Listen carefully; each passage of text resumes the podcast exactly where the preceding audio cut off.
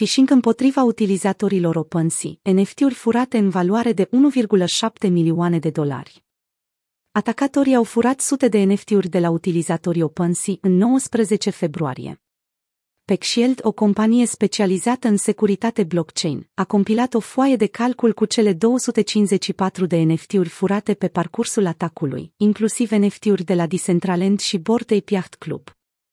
Alarma a fost trasă de unii utilizatori care observaseră multe nereguli pe conturile lor, însă compania a precizat că furtul NFT-urilor nu este atribuit unui atac hacker îndreptat împotriva OpenSea, ci a unei serii de încercări de phishing împotriva utilizatorilor.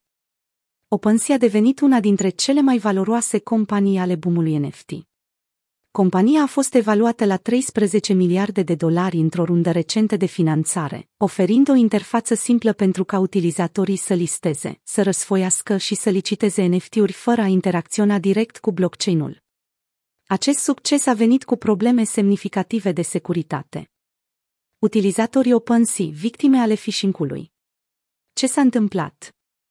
Devin Finzer, CEO-ul OpenSea, a declarat că infractorii cibernetici au furat NFT-uri în valoare totală de 641 dirium, aproximativ 1,7 milioane de dolari.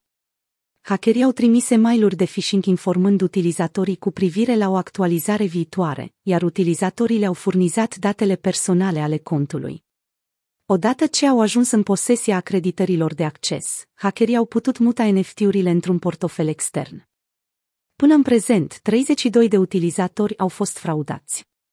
Adresa la care au fost trimise NFT-urile era marcată cu abrevierea Fake Phishing 5169. O anchetă pentru depistarea identității autorilor furtului este încă în desfășurare.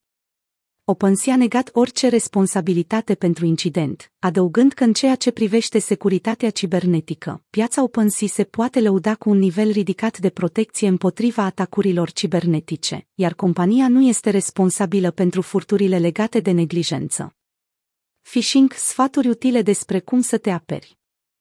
Cazul în care a fost implicat OpenSea a oferit experților în securitate cibernetică un pretext bun pentru a actualiza recomandările privind protecția datelor cu caracter personal și lupta împotriva tentativelor de phishing.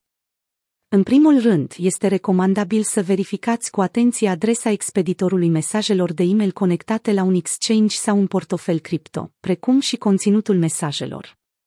La fel ca băncile tradiționale, platformele de tranzacționare ale activelor digitale nu necesită trimiterea de informații sensibile prin e-mail, rezultând că orice mesaj de acest tip trebuie considerat ca un risc ridicat de fraudă. Experții recomandă să verificați adresa URL a site-ului de fiecare dată când vă conectați dintr-un browser, acordând atenție eventualelor modificări aduse paginii de pornire.